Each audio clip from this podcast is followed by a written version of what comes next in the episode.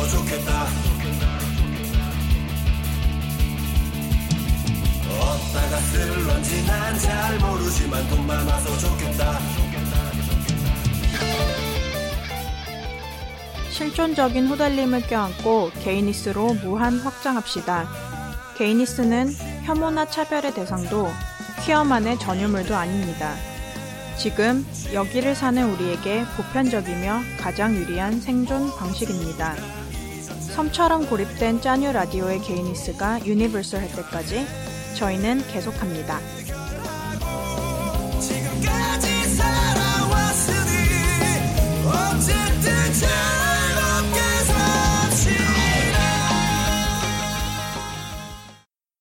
딴유 라디오 30화.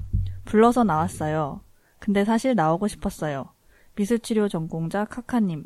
안녕하세요. 짠유 라디오 MC 세네미입니다. 안녕하세요. 이사카십니다. 네. 29화 1, 2탄 네. 도슨트의 백윤성님과 녹음한 그 화는 잘 들으셨는지 모르겠어요. 네. 저희가 2부에 나눠서 편집을 하면서 야심차게 여- 영상미를 음성에다가 어, 구현해 보겠다고 네. 좀 했는데 잘 모르겠어요.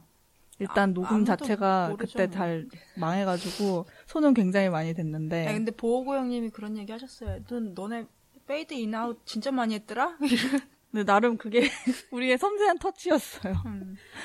아 우리가 전에 예전에 어 루치아님이 네. 나오셔가지고 미술치료에 대한 얘기를 해주셨고 그때는 저희가 좀 훈훈한 얘기를 많이 했던 것 같아요. 그쵸. 그 루치아님이 워낙에 열심히 살아오셨고 네. 또다 어려움을 많이 극복하시면서 그- 다 그러니까 이겨내시면서 그, 그분 스타일이세요. 네. 훈훈한 거. 그리고 다 적응을 이제 잘 하시면서 살아오셨기 때문에 그때는 어 미술 치료가 뭐 어떤 것인지 그리고 사람들이 흔히 하는 오해 오해 그런 것들이나 근데 그런 좀 어두운 면에 대해서 저희가 많이 얘기를 못했던 것 같아요. 안 한 거죠. 네 네. 하다 보면은 피곤하고 입 아프니까 어, 골치 아프니까 안 했는데 네 오늘은 좀 그러니까 어두운 면을 얘기한다기보다는 우리가 현실 직시 예, 경험한 것들을 좀 더 자세하게 얘기해 본다고 생각하면 좋을 것 같아요. 그래서 오늘 제목에 소개해 드린 대로 미술치료 전공자이신 카카님을 모시고 예, 얘기를 해보려고 합니다. 네 카카님 안녕하세요. 네, 안녕하세요. 안녕하세요. 어떻게 소개를 짧게 해주실 수 있을까요? 어, 저는 미술 치료를 전공한 사람이고요. 되게 처음에는 이제 미술 교육을 공부하다가 미술 치료로 전공을 바꿔서 학사랑 석사 둘 다 미술 치료를 공부하였지만 아직까지는 이제 전 미술 치료사라고 할 수 없는 게 저한테는 아직은 자격증이 없기 때문에 그냥 미술 치료 전공자라고 네. 소개. 한국에서 지금 미술 치료라는 분야 자체가 되게 논란에 되게 덕지덕지 쌓여 있는 그런 분야인데 네. 그래서 미술 치료사라고 하지 않으시고 미술 치료 전공자라고 지금 엄격하게 네. 예, 소개를 해주셨어요. 네. 그러면은 어, 들으시는 분들은 좀 헷갈리실 수 있으니까 음, 전공자라는 것과 미술치료사라고 말할 수 있게 자격증이 있는 것은 어떻게 다른지 설명해 주신다면은 어떻게 말씀해 주실 수 있을까요? 일단 이제 미술 치료를 전공하고도 자격증이 있는데 그 자격증을 가지고 있으면은 이제 자기가 미술 치료 전공자도 미술 치료를 할 수 있지만 이제 자격증이 없기 때문에 미술 치료사입니다라고는 이렇게 소개하기에는 이제 제 나름대로는 조금은 기준이 있으신 개인적인? 결벽증이신가요? 그런 게 있어서 그냥 뭐 미술 치료사입니다라고도 하지만 아직까지는 이제 그냥 미술 치료 전공하거나 이제 미술 치료를 합니다라고 하는 것 같아요. 이제 공부를 저만의- 네, 공부를 미국에서 하셨잖아요. 네, 그러면은 학사 석사 다 미국에서 하신 네. 거죠. 그러면은 마- 지금은 한국에 계시고 네. 예. 근데 만약에 미국에서 계속 계신다면은 계셨다면은 어떻게 본인을 소개하시겠어요? 거기서도 뭐 미술 치료사라고는 하겠지만 그냥 전공자라고 소개했을 것 같아요. 라이센스는 아직 없다고 소개를 했을 것 같아요. 더더욱 왜냐하면은 거기서는 일단 미술 치료사 자격이라는 게 굉장히 더 엄격하기 때문에 네. 누군가 앞에서 미술 치료사랍니다라고 소개하기도 그렇고 또 미술 치료 자격증을 가지고 있더라도 일을 할 수 있는 기회는 거의 다 인턴이라든지 아니면은 자원봉사 이런 것도 있지만 대부분 풀타임으로 자격증 이 없이 일하는 거는 불가능하기 때문에 그냥 미술 치료를 하는 사람입니다. 아니면은 전공자입니다. 이렇게 소개했을 것 같아요. 저 들으시는 분들 때문에 제가 조금 더 첨가해서 설명을 드리자면은 미국에서는 일단 그 미술치료협회, 미국 미술치료협회가 있는데 그게 그 전국의 미술치료 자격증을 관리하죠. 그리고 음. 그 협회가 하나일 거예요, 아마. 그리고 거- 그 학, 그 협회에서 각 학교에 있는 커리큘럼을 보고 그 학과가 어, 제대로 우리 우리가 라이센스를 줄 수 있는 학, 학생들을 어, 배출할 것이다라는 허가를 해주죠. 그런 다음에 그 석 근데 학부를 졸업하나 궁금한 게 있어요. 제가 저도 석사를 미술치료를 네. 미국에서 전공했잖아요. 근데 제가 알기로는 석사를 졸업하고 그 limited permit을 가지고 일을 하다가 hour이 채워지 시간이 채워지면 임상 시간이 채워지면은 라이센스를 따는 거를 이제 보드 시험이라고 하잖아요. 그렇게 시험을 보고서는 라이센스를 딸 수 있는데 학사를 졸업하고도 못 따요. 못 따죠. 네. 그러니까 석사 이상이어야 되는 거예요, 미국은. 그리고 제가 얼마 전에 안 건데 저도 이제 라이센스가 주마다 있잖아요. 네. 그리고 ATR이라고 board 그 미술치료 학회 협회, 협회 AATA라고. 네, 거기서 이제 인정해주는, 거기에 등록을 하는 거죠. 미술치료사로서. 근데 네. 제가 얼마 전에 이제 면접이라든지 그런 거를 봤는데, 그거를 이제 얼마, 시간을 거의 다 채워서 그걸 하면은 저는 그거를 자격증이라고 했어요. 자격증을 얻을 수 있습니다. 근데 제가 알기로는 여기 한국에서도 그거를 미국 공인 인증 자격증이라고 불러가지고 네. 아, 그럼 당연히 자격증이구나라고 생각을 했던 부분도 저의 뭐 잘못이겠지만 ATR 이요? ATR. 네. 근데 그거는 자격증이 아니라 그냥 등록한 그쵸. 회원, 레지스터드죠. 이라고 되기 때문에 그게 있어도 내 제가 이제 자격증이 없기 때문에 안 된다. ATR BC여야 되는 거죠. 아니요, 그거 ATR? BC도 결국에는 자격증이 아니라 그냥 음. 레지스터인데 아, 아. 좀더 전문적으로 이제 시험을 봐서 네. 인정받은 거. 그럼 ATR이 있고 주 라이센스가 또 있어야지 자격증이 네. 있는 거죠. 아, 그러면 정리를 하면은 미국에서는 미술치료 전공 석사를 졸업한 다음에 A, AATA라는 미국 미술치료 협회에 등록을 하는 거죠. 내가 미술치료 전공자다라는 거를. 그 다음에 그 자기가 살고 있는 주에 어, psychotherapist나 카운슬러들이 다 따는 주 뭐라고 불러야 될까요, 그거를? 주 자격증? 예, 주 자격증을 따면은 그제서야 자격증이 음. 있는 치료사가 되는 거죠. 그게 미술 치료사든 상담사든 사이코, 아니 심리 치료사든 간에. 네, 이런 절차가 있는 음. 거죠, 미국은. 근데 요즘은 제가 얼마 전에 본 건데 주마다 이제 그 board에다가 등록을 하고 나서 좀 더 시간을 보내야지만 자격증이 나오거든요. 왜냐하면 그 자격증을 따기까지 시간이 굉장히 오래 걸리기 때문에 채워야 되는 시간이 많고 그 채워야 되는 시간은 이제 환자를 대하는 시간도 있고 슈퍼비전을 하는 시간도 있고 자기가 차트를 정리하고 그 사물을 보는 시간도 네. 포함되는데 그렇게 하기에는 너무 시간이 길잖아요. 2년에서 2년 반이 걸릴 수도 있고 네.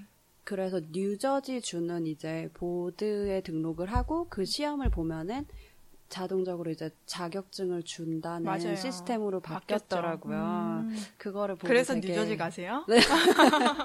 뉴저지에 가면 되게 좋겠다라는 생각을 잠깐 했었죠. 그 자격증이 바로 주어진다고 하니까. 근데 뉴저지가 되게 특이한 주 같아요. 제가 보기에는 그 변화가 제일 없었 없 다른 주랑 비슷하게 음. 변화가 없다가 이번에 크게 변화를 만든 것 같아요. 왜냐면은 그 전에는 그 자격 시험에 apply를 할래도 그리고 ATR이 있어도 음. 특정 과목의 이름에 아니면은 그, 아, 과목의 이름이 아니라 그 프로그램의 이름에 카운슬링이라는 단어나 뭐 음. psychotherapy라는 단어가 없으면은 주 라이센스를 못 따게 되어 음. 있었어요. 제가 2010년에 있었는데 그때만 해도 근데 다 급격하게 변화를 한 거죠. 심지어 그 프로그램 이름이 그게 아니더라도 그리고 ATR이 그 미술 미국 미술치료가 인정한 그 등록된 미술치료사라는 게 증명만 되면은 바로 apply해서 시험을 봐서 음. 자격증을 주자격증을 딸 수 있게 된 거니까 좀 급격한 변화라고 저는 맞아요. 생각해요.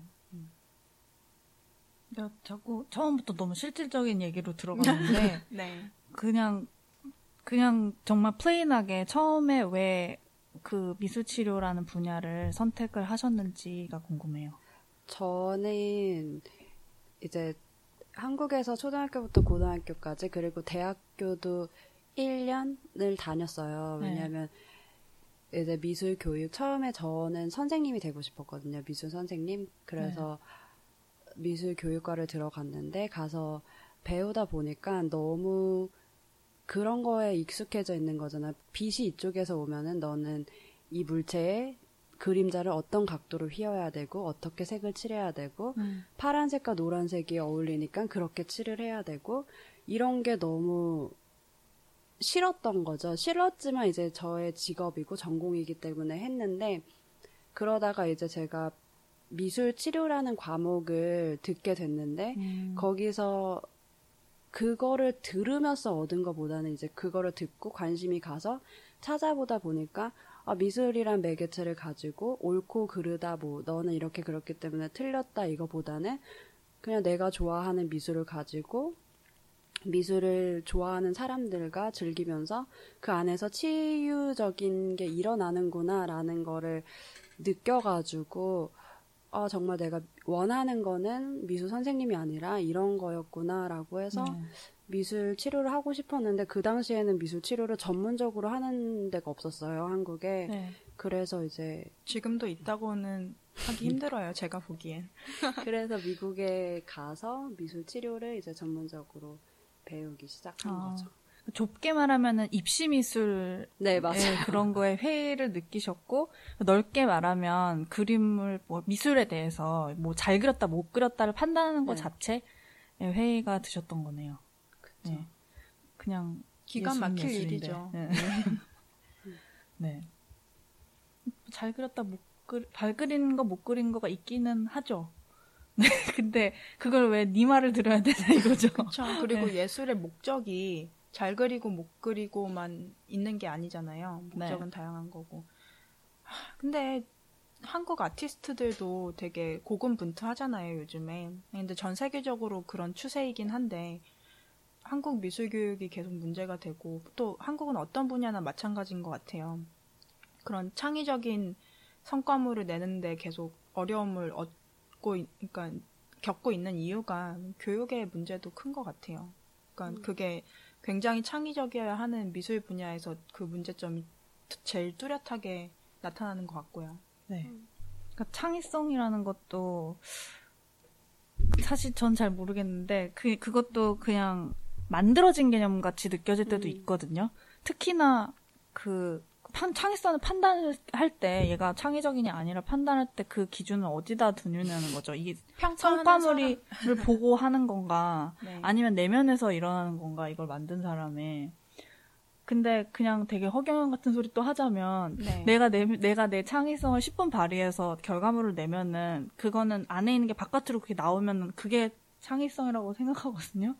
그. 창의적일 수밖에 음. 없다고 생각을 그쵸. 해요. 예. 근데 이제 그게 어떤 분야나 학문의 기준으로 봤을 때는 그, 그 분야나 학문이 됐다는 거는 범주화 됐다는 거고, 범주화 되기 위해서는 어떤 요소나 기준, 뭐 이런 것들을 갖춰야 되는 거니까, 네, 그런 범주나, 범주 안에서의 창의성을 또 얘기를 하면은 좁아지겠죠. 한정되고. 네. 그래서 미국에서는 재밌으셨어요? 공부하는 거? 네, 되게 재밌게 했던 것 같아요. 공부하는 거에 있어서 뭐 힘든 점도 분명 있었겠지만 그래도 제가 하고 싶은 이야기에 대해서 토론 일단 토론을 하면은 무언가를 말하면은 어 너는 그게 틀렸다 이런 게 아니라 항상 들었던 첫 마디는 그럴 수도 있겠다 그것도 음. 맞을 수 있겠다 이런 말이었던 것 같은데 또 되게 사람이 익숙해지잖아요 그 환경에 네. 그래서 항상 어 그럴 수도 있겠네 그럴 수도 있겠네 이렇게 공부를 몇 년 하다가 한국에 돌아와서 무슨 얘기를 하면 그건 아닌 것 같은데 이 음. 말을 듣거나 음. 아니면 딱 잘라서 그건 아니야 어 그건 맞네 이렇게 하니까 되게 상처는 아니지만서도 되게 문화 충격이라고 해야 되나요? 네. 그런 거를 되게 느꼈던 것 같아요. 어. 화날 것 같은데. 답답한 일이죠. 또 그건 아니야, 그건 뭐 틀렸어. 라는 말도 직접적으로 하기도 하지만, 제일 그, 제가 이제 느끼기에 그 사람의 의도는 너의 말은 필요 없어예요. 그 지금 아니 근데 치료사들이라는 사람이 이게 하물며 치료 분야 아니려도 그냥 일단 그 선생님이 토론. 있고 네. 뭐 학생이 있고 그렇다고 해도 보통 학문을 하는 데서는 일단 의견을 내놓고 그게 받아들여져야 되는데 음. 그래야지 자기가 마음 놓고 자기 의견을 개진을 할 텐데 하물며 어떤 분야도 그렇게 학문이 그래야 되는데 치료사 치료 분야의 교수라는 사람이 그렇게 찍어 누르고 있으니 모든 분야가 그런 것 같아요. 우리나라는 교, 학교에 그러니까 좋은 교수님들도 계시죠. 그런 사람들 잘 만나면은 어떤 얘기를 하던 일단 듣고 그거에 대한 자기의 의견을 얘기하는 식으로 시간을 보내는데 이제 안타깝게도 저희가 만난 사람들은 음, 그 얘기는 지금 내가 하려는 얘기에서 벗어나니까 초점을 흐리니까 네 얘기는 일단 끄고 내 얘기를 라- 내 얘기를 support 할 수 있는 얘기들을 더 해봐 라고 이제 음. 소몰이 하듯이 모는 거죠. 아, 발전할 수 없습니다. 네. 그렇게 하면 그래서 지금 어, 어디 가신다고 뉴저지 가신다고 아까 아니 저 그랬는데. 뉴저지 가는 건 줄 알았는데 어디 가세요? 네. 저는 뉴욕에 가, 네. 뭐 비슷하죠. 뉴저지도 바로 옆이니까. 네. 그 뉴욕에 가려고 계획, 아, 가죠. 네, 그래서 뭐할 거예요? 자격증 따시고 거기 눌러 앉으실 건가요? 사실 제가 가는 이유는 뭐 다양하게 말할 수 있는데 뭐 다른 사람이 보기에는 어 너는 아직 한국에 적응하지 못해서 어떻게 보면 도피라고 할 수도 있고 제가 봤을 때는 저 저는 여기에서보다 이제 거기에서 더 즐거운 삶을 살 수 있고 제가 하고 싶은 공부에 있어서 더 전문적으로 배울 수 있기 때문에 다시 돌아가서 공부를 좀 더 마치고 오고 싶은 마음에 오고 싶으세요? 네, 오고 싶은데, 한국에 다시 오고 싶은데, 나이는 한 5, 60 돼서 오고 싶어요. 뭔가 이제 네. 내가 직업적으로 할 만큼 하고, 내 삶을 이제 가족들이라든지 내가 조금 익숙했던 태어났던 공간에서 다시 살고 싶을 때 지금은 어떻게 보면 제 나이가 그 나이대가 아니기 때문에 좀 치열하게 살고 즐겁지만 그 안에서도 이제 제 미래를 생각하면서 어떻게 하면 내가 즐거우면서도 내가 하고 싶은 일을 열심히 하고 살까 이거에 대해 고민이 많기 때문에 여기에 서 학교를 졸업하고 올 때도 되게 기대를 많이 하고 왔었죠. 아, 내가 이- 공부를 하고 오면은 이런 삶을 생각했었는데 와서 보니까 제가 생각했던 것보다 되게 힘든 거예요. 제 전공 분야에서는 미술 네. 치료에서는 그리고 가기 전에도 이제 제 교수님이 그 말씀을 해주셨죠. 내가 한국에 발표를 몇 번 갔다 왔는데 미술 치료가 너가 갔을 때 힘들 수도 있겠지만 잘 견디고 그 말을 했어. 선구자가 되라. 뭐 이런 말을 하셨는데 그 말은 이제 미술 치료가 자기는 많은 사람을 만났는데 자기가 생각하고 있는 자기가 가르치고 있는 미술 치료가 이루어지진 않는 것 같다. 근데 그 말도 저는 어떻게 보면 너무 미술 치료에 대해서 선입견을 갖고 있다라고 한 게 자기가 전문적으로 배웠지만 자기 스타일로 바꿔서 할 수 있는데 근데 그분이 보셨기에는 만났던 미술 치료사들은 그러기보다는 조금은 엉터리로 했기 때문에 그런 말을 하지 않았나 했는데 저는 여기서는 조금 즐겁지 않은 상태에서 미술 치료는 했지만 예전만큼 그렇게 즐겁지 않았던 것 같아요. 그래서 다시 이번에 돌아가는 이유는 공부를 하러 가는데 이제 미술 치료가 아닌 무슨 과목이냐면은 재수자 범죄 심리 네. 학이면서 범죄 심리학과 카운슬링을 접목시킨 그거를 하러 가죠. 어, 음. 그러니까 그 범죄 심리학과 미술 치료를 접목시킨 분야 말씀하신 그러니까 거예요? 범- 네, 범죄 심리학을 배우고 상담 미- 네, 상담. 아 그럼 아예 미술 치료랑 빠이빠이 하시는 거예요? 그 그거는 아니고 이제 네. 제 생각에는 미술 치료를 하면은 되게 다양한 사람들을 만나잖아요. 네. 그렇기 때문에 제가 또 미국에 있었을 때 저는 정신병동에서 일을 했는데 한 절반 가량의 환자들이 대부분 그 범죄 기록들을 가지고 있더라고요. 막 심각하진 않더라도 네. 좀 작은 범죄 기록들. 근데 그런 범죄 이야기를 할 때마다 저는 이제 거기에 대해서 전문적으로 공부를 하지 않았고 음. 그렇기 때문에 뭔가 이해하는 데에 있어서 내가 전문적으로 공부를 하면은 그 부분에 있어서 더 자세히 얘기를 하고 네. 그 사람을 좀 더 이해하지 않을까 해서 관심이 많았었는데 배울 기회는 없었던 것 같아서 이번 기회에 다시 한번 그쪽으로 배우고 미술 치료와 그 분야를 이제 좀 더 접목시켜서 제 안목을 넓힌다고 네. 해야 되나요? 그런 네. 것들. 네. 음, 뭐 자연스러운 그 패스라고 해야 할 것 같아요. 왜냐면은 그냥 자꾸 미국의 예를 드는데 왜냐면 한국엔 예를 들 사람이 없어요.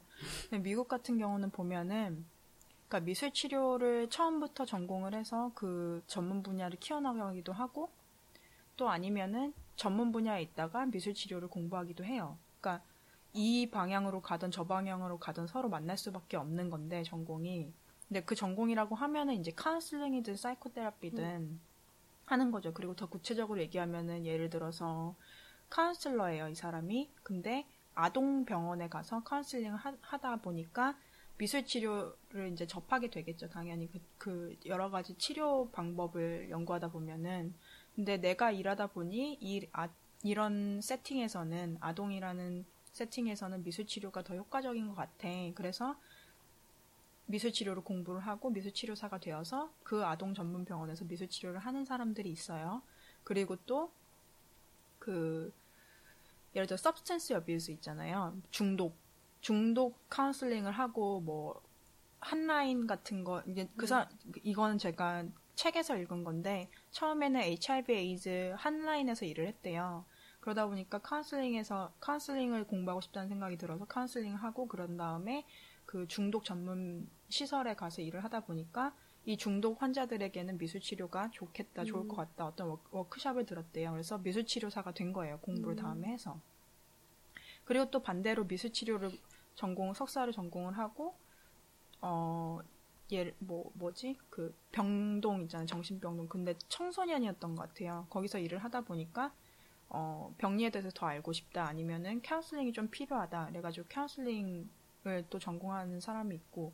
그러니까 쌍방으로 그런 식의 패스를 쌍방향으로 갈 수 있는 것 같아요. 그래서 제가 보기에는 굉장히 자연스러운 선택이신 것 같아요. 자기의 아. 전문성을 발전시키기 위한 아니 뭐 부적응해서 도피한다 이런 말씀까지 하셨는데 사실 뭐 누구나 어디서든 살아도 적응 잘할 수 있는 사람이면은 좋겠죠.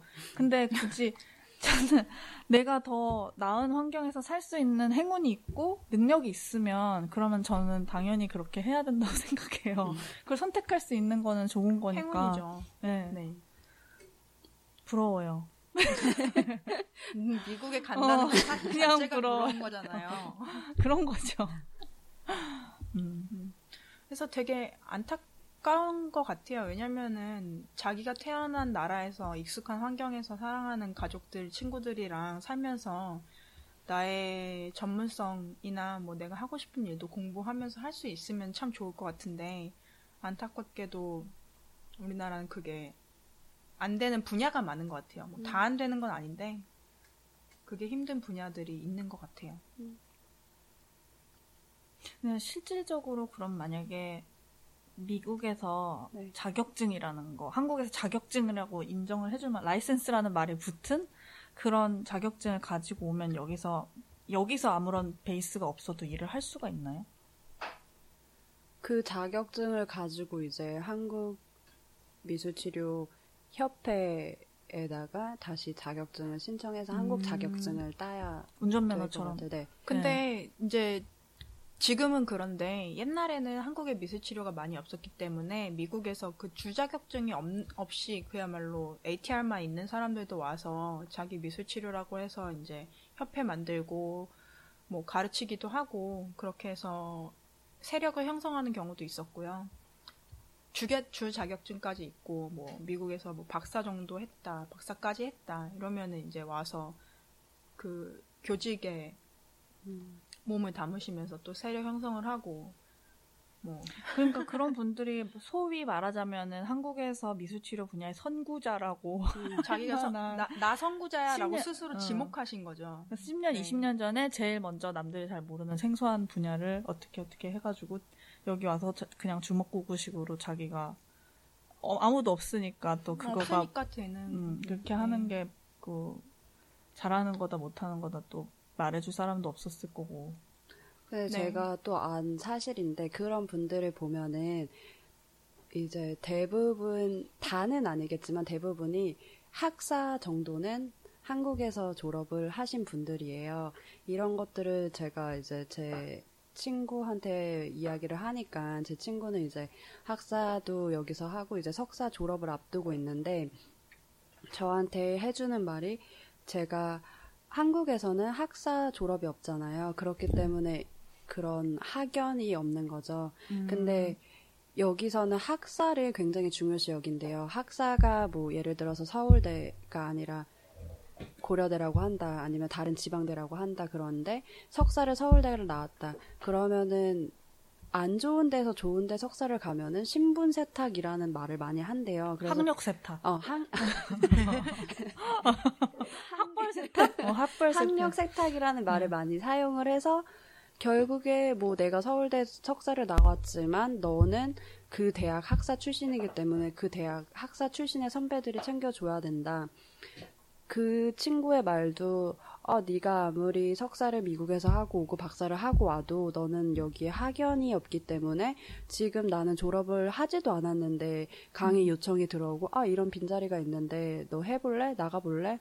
어떻게 그 자리에 너 적어 놓으면 되니? 이런 식의 질문들이 많이 오는데 음, 아무리 거기 제가 찾아보고 미술치료사 뭐 강의를 합니다 뭐 이런 거에 찾아 연락을 해도 자리는 분명 비어 있는데 할 수는 없는 거예요. 그럴 거면 이제 없어서요. 인터넷에 왜 올려놓는지 저는 의문이고 그래야 불법이 아니니까요. 어, 그런 그 친구도 똑같은 말을 했어요. 우리는 그만큼 했지만 이미 정해져 있어. 넌 그거는 외부 사람이 절대 할 수 없는 일이고 교수들 보면은 다 뭐 석사, 박사는 다른 외국에서 하고 왔지만 학사는 거의 다 안 쓰더라고요 프로필에. 근데 그 친구 말로는 다 그 학교 출신 학사를 가지고 있어야지만 교직에서 그 학교에 돌아와서 할 수 있는 것이다.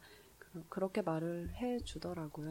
그게 빈번하게 일어나는 것들이죠. 근데 예외는 있어요. 뭐 해외에서 엄청나게 이름을 날린다던가 그 분야에 엄, 엄청난 탑이 되면은 예, 위에서부터 내려오는 거죠.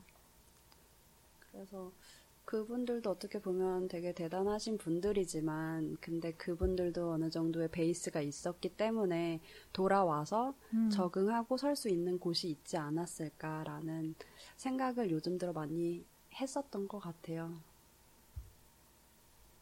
근데 일단 미술치료 분야가 전망이 어떤가요? 한국에서?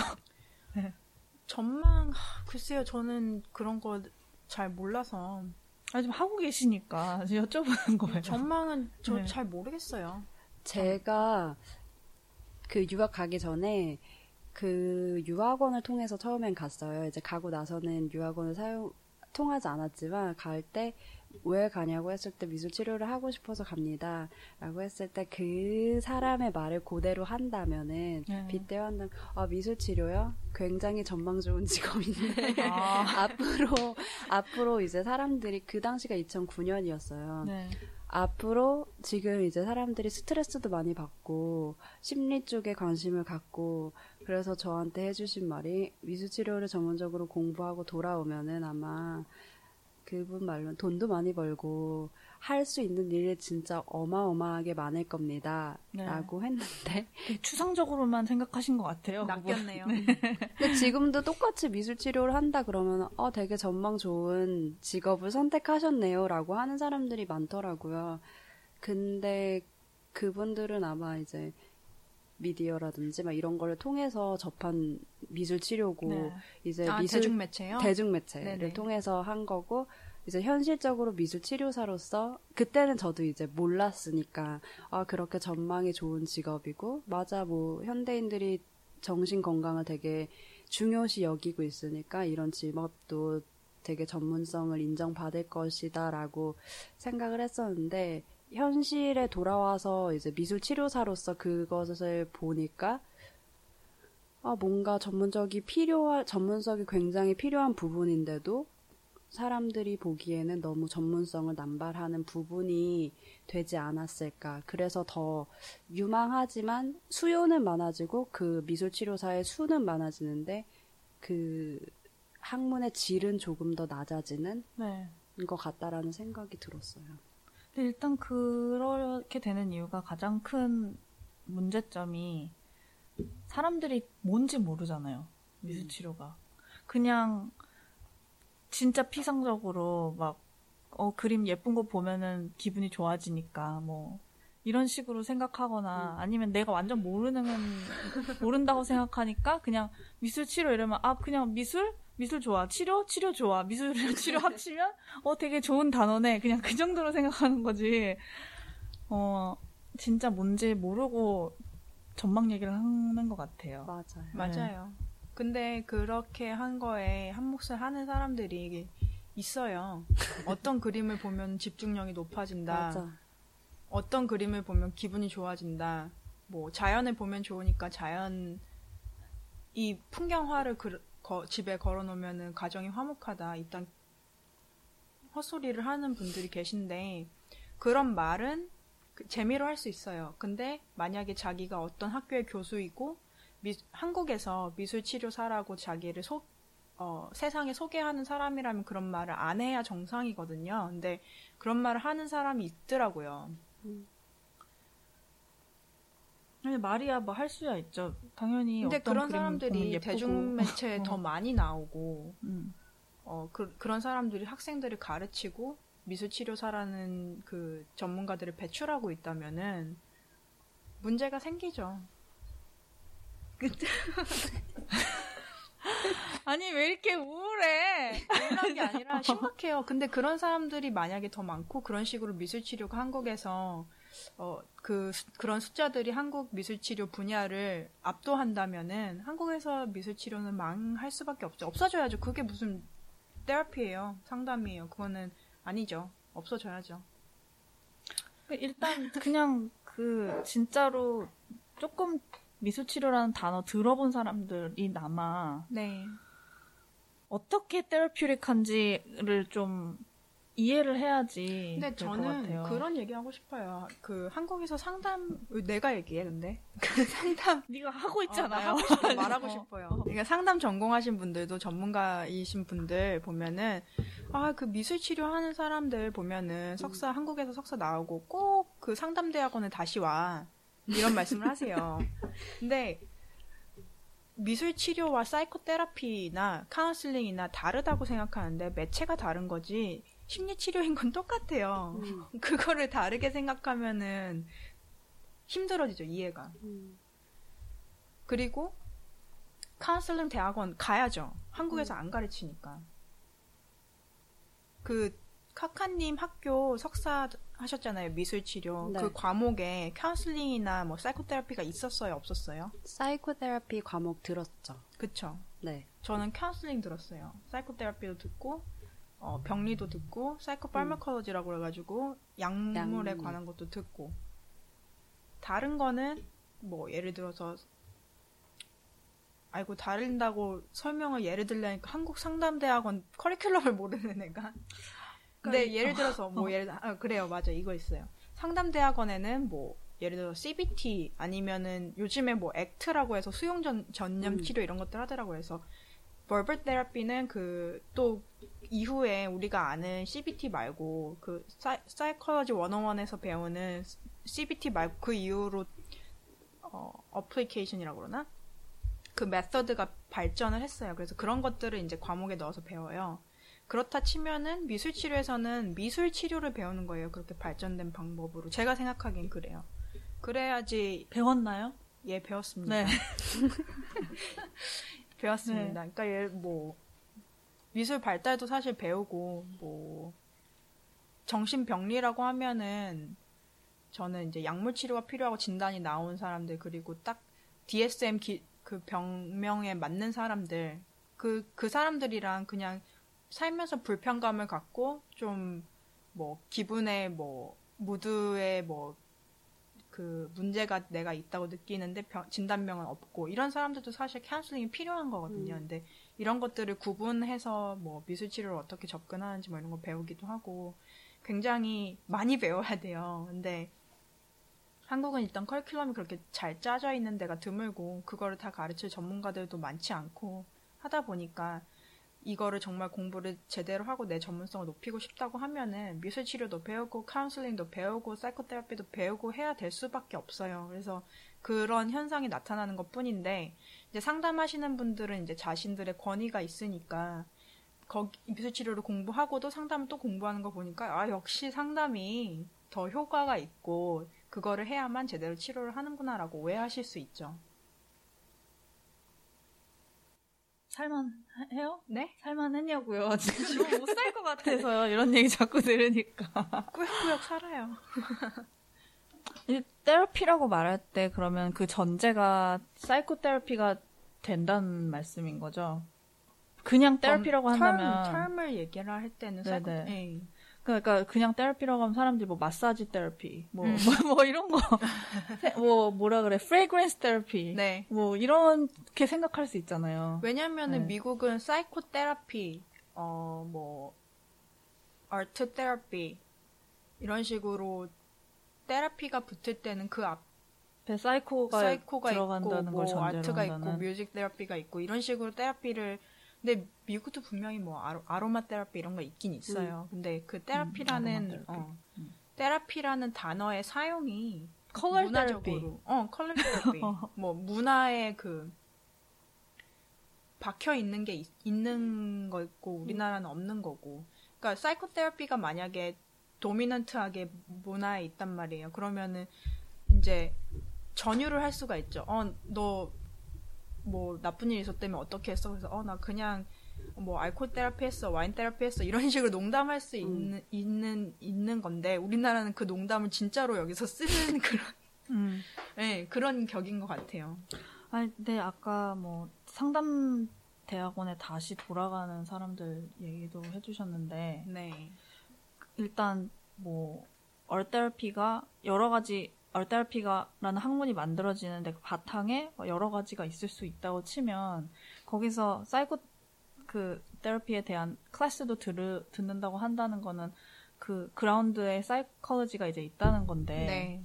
거기서 이제 얼테라피가 만들어지고 그리고 그그 부분에서 또 되게 논란이 많이 파생되는 것 같아요. 그러니까 말씀하신 것처럼 다시 막 상담 대학원으로 돌아갈 때 그래 니네가 뭐 그게 뭐야 그 테라피야 이제 뭐 그런 그런 시선 그런 그- 그런 그 결국에. 돌아가게 된다는 네. 그런 게 아니라 오히려 갈라져 나오길 그렇게 갈라져 나왔지만 굳이 사이코로지 안에서만 그냥 무슨 하나 이렇게 나온 게 아니고 여러 가지 discipline을 다 이제 통합시켜서 음. 만들어진 건데 거기서 저는 완전히 이제 또 다른 노선을 타야 된다고 생각을 하거든요. 계속 psychologist들이랑 예를 들어 뭐 APA 가 가는 방향이랑 같이 가서는 아, 결국에 그냥 그 밑에 산하 무슨 학문처럼 돼버릴 테니까 음. 그게 실질적으로 권위를 얻는 데는 도움이 될지 모르겠는데 그냥 그 학문 자체에 대해서는 별로 발전을 못할 것 같아요. 그렇게 음. 되면. 네. 그래서 지금 저 뭐지? 카카님 카카님이 말씀 아, 나 저- 차차라 그럴 뻔 저도 이제 이 말을 들으면서 생각을 했는데 네. 일단 베이스는 사이코테라피가 맞는 것 같아요. 왜냐하면 미술 치료라는 게 독특하다는 게 사이코테라피를 하면서 그 네. 매개체로서 미술을 쓰는 거잖아요. 네, 네, 네. 예를 들어서 사람이 이야기를 하면서 뭔가 자기도 모르는 심리 상태에 대해서 깊숙이 얘기를 못 할 때도 있고 네. 이렇게 얘기를 하다가도 뭔가 생각이 안 날 때도 있을 때 있을 것인데 그거를 이제 좀 더 끌어낼 수 있도록 도와주는 매개체가 미술이고 이렇게 그리다가 자기가 발견하는 것도 있고 아니면은 그 치료사가 대신 이런 거에 대해서 발견을 하면서 이끌어주는 게 더 조금 더 쉽게 테라피를 할 수 있도록 해주는 게 미술이란 매개체인 것 같아요. 그런데 네. 간혹 가다가 이제 보면은 미술 치료사들이 제가 생각할 때 좀 가지고 있는 잘못된 생각이라기보다는 좀 깼으면 좋겠다는 느꼈던 게 어떻게 보면 병원에서 미술 치료를 하라고 하기 때문에 환자들이 오는 경우가 있어요. 근데 음. 진짜 미술을 싫어하는 사람도 있, 이게 있잖아요. 한국의 경우에요, 미국의 경우에요? 이거는 미국의 경우인데 네. 이제 한국에서도 이게 사용될 수 있다고 생각을 해요. 센터에 왔어요. 테라피 센터에 왔는데 치료사는 미술 치료사가 배정이 될 수 있잖아요. 네. 한국에서도. 근데 정말 미술이 싫으면은 제 생각엔 제가 뮤직 테라피를 받으면 그렇게 될 것 같아요. 제가 음악을 별로 듣는 거는 좋아하지만 무언가를 악기를 한다든지 아니면 노래를 부르라 그러면은 아 내가 이거 치료를 받다가 진짜 더 스트레스를 받는 거죠. 아, 이걸 그리세요 라고 했는데 미술을 정말 싫어하는 사람들은 계속 거부를 하는데 그런 한 시간 동안 그 미술을 그리도록 하는 게 옳은 건지. 근데 음. 되게 억압적으로 미술 치료를 처음 시작하는 치료사들의 경우, 아, 미술 치료 안에서는 나는 분명히 미술 치료사이기 때문에 미술을 해야 된다. 라는 생각을 굉장히 많이 갖고 있어요. 네. 그래서 하다가 보면은 제가 봤을 때는 이게 치료적이 될 수 없는 게 계속 미술 싫다는 사람들 가지고 이거 치- 색칠해 보세요. 이거 크레파스 싫으세요? 그럼 색연필? 색연필 싫으세요? 물감? 이런 식으로 되니까 한 시간 동안 그걸 하다가 이제 치료적인 효과도 못 보고 이제 나도 나대로 지치고 환자도 환자대로 지치는 그런 게 나타나는데 만약 베이스에 어, 미술 치료 하기 전에 사이코테라피가 전제되어 있으면은 어, 이 사람은 미술을 별로 안 좋아하니까 사이코테라피를 하다가 좀더 이제 미술적인 요소를 하나씩 하나씩 접목시킬 수 있다고 생각을 하는데 네네. 그렇기 때문에 더욱더 이제 심리학과 뭐 사이코나리시스나 이런 거를 알아야지만 그 사람을 행동으로도 분석 내 나름대로의 분석을 할 수 있고 그 사람의 마음을 열 수 있도록 일단 치료를 받으러 온 사람은 한국이든 미국이든 되게 오해를 하고 있는 게 치료를 받으러 가면은 내 심리 상태를 치료사가 다 이제 꿰뚫어 보고 줄줄이 이제 말을 해줄 것이다. 거기에서 나는 해답을 얻을 것이다. 라는 생각을 많이 하시는데, 결국에 그거는 제 생각에는 오해라고 생각하는 게, 네. 그 자기 자신을 가장 잘 아는 건 본인이잖아요. 그래서 치료사는 그거를 전문적으로 그 사람이 말할 수 있도록 이제 길을 이제 이끌어주는 거지. 이렇게 말하세요. 이렇게 이야기를 해주는 게 아니기 때문에 네. 그런 것을 봤을 때 미술 치료사라고 했을 때 psychotherapy라든지 다양한 것들을 이해해야지만 나중에 이제 미술 치료로 이끌어가지 않을까. 네. 그러니까 아까 말씀하신 것처럼 네. 미술 치료 하다가 상담 치료 음. 갈 수도 있지만 네. 그 상담 치료 하시는 분들도 CBT ACT 배우는 것처럼 art therapy 배워야 되는 거 아니냐고. 배울 필요가 자기 population이 그게 필요하다는 것을 필요성을 느낄 때는 당연히 배울 수 있는 거죠. 네. 그리고 되게 궁금한 게 이거는 정말 치료사로서 되게 여러 가지 고민이 들 것 같은 부분인 것 같은데 말씀하신 그런 상황에서 만약에 얘가 진짜 그냥 그림 그리는 게 싫고 그랬을 때 이제 이 내담자를 되게 면밀히 살펴봐야 하는 게 이제 먼저지만 얘를 그냥 얘 억압 뭐, 그 자기 원래 되게 예술적이고 창의적인 그런 욕구가 있는데, 그냥 지금까지 살아왔던 환경이 그런 걸 발현할 음. 수 없는 그런 환경에서 그런 건지, 아니면 정말로 그냥 음. 그림 그리는 못도 그냥 다 싫고 움직이는 거 싫은 사람인지, 그걸 판단을 해야 되잖아요. 네. 근데 그렇다면은 이제 그런 환경에서 어떻게 하- 아니 만약에 아니면 처음부터 그런 그런 사람은 오지 마세요. 다른 뭐 돌보 치료를 하세요. 이렇게 해야 되는 건지 음. 아니면은 어떻게든 계속 끌고 가요. 그림을 한 장도 못 그리더라도 네. 그냥 한 시간 동안 그냥 어떻게 어떻게 쥐어 짜더라도 끌고 가는 게 맞는 건지. 제가 한 번은 헷갈려요. 정말 미술을 싫어하는 사람을 만났어요. 네. 근데 아 MC 세나미 님이 네네. 말씀하신 것처럼 그 사람이 이제 왜 미술을 제 슈퍼바이저한테 저도 똑같은 걸 말을 했거든요. 네. 아, 이 사람은 저한테 계속 미술을 싫어하는 수준이 아니라 자기는 미술에 미술 도구만 봐도 소름 끼친다고 이럴 음. 정도인데 음. 내가 정말 미술 치료사인데 이걸 어떻게 해야 되는지 슈퍼바이저한테 이야기를 했더니 똑같이 이제 저한테 해준 말이 그 사람이랑 일단 관계 형성을 한 다음에 네. 그 사람을 파악해야지 그 사람이 왜 미술을 싫어하는지 정말 미술이 싫은 건지 아니면 네. 어떠한 계기가 있어서 누가 그림을 그렸는데 아 너 진짜 못 그린다 이렇게 말을 해서 상처 때문에 더 이상 못 그리게 된 건지 아니면은 어렸을 때부터 정말 가난해서 미술 치료 아 미술 용품을 보지 못해 가지고 이게 진짜 어떻게 사용하는지 몰라서 그런 건지 네. 그런 것들에 대해서 이제 점차 파악을 한 다음에 도입을 시켜야지 어 미술 치료 싫어해 그럼 미술 치료 오지 마 이렇게 하는 게 아니라 네. 뭐 그룹 치료는 되게 힘들 수가 있을 것 같아요 제 생각에는 거기에서 근데 그 안에서도 남들이 하는 거를 보고 자기가 느낄 수 있는 게 있기 때문에 일단 계속 초대는 하고 근데 음. 개인 치료에서는 그 사람이 파악될 때까지는 저는 미술을 한 번도 하지 않았던 것 같아요.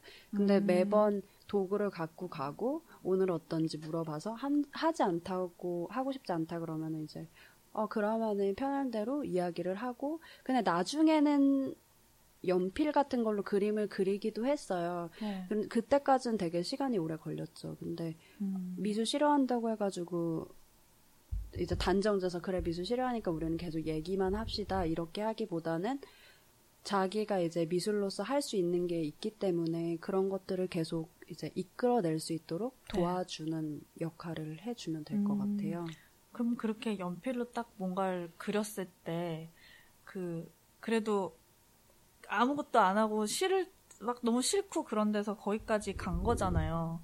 그럴 때 어떠셨어요? 그거 보시면서. 어, 그때는 되게 저 나름대로는 되게 조 엄청 좋았죠 사실 미술 치료사로서 네. 진짜 엄청 좋았는데 그 한편으로도 되게 걱정이 됐어요. 혹시라도 진짜 하기 싫은 건데 나와 관계 음. 형성이 돼가지고 아 네. 이 사람이 나를 위해서 이 정도 해줬으니까 내가 연필로 이 정도까지는 해줄 수 있겠지라고 해서 그런 건지 근데 그래도 그 분위기상으로서는 그 사람이 이제 저에게 마음을 열었고 네. 자기가 싫어하지만 또 그림을 그려서 그 안에서 그림을 놓고 이야기를 할 수 있었던 점에서 굉장히 좋았던 것 같아요. 음, 네. 그게 중요한 것 같아요. 그게 therapist call이라고 할 수도 있을 것 같아요. 분명히 그 사람이 어, 그 이미 관계가 있기 때문에 사실 therapy가 관계가 되게 중요한데 power game이잖아요. 근데 이 사람이 나를 이렇게 nurture 해 주는 사람이고 이 사람의 기대에 어떤 부응해야 되는 게 있기 때문에 내담자가 움직이는 경우도 있어요. 근데 그 사람의 모티베이션이 오로지 그 관계 유지를 위한 것만인지 아닌지는 테라피스트가 제일 잘 알 거예요.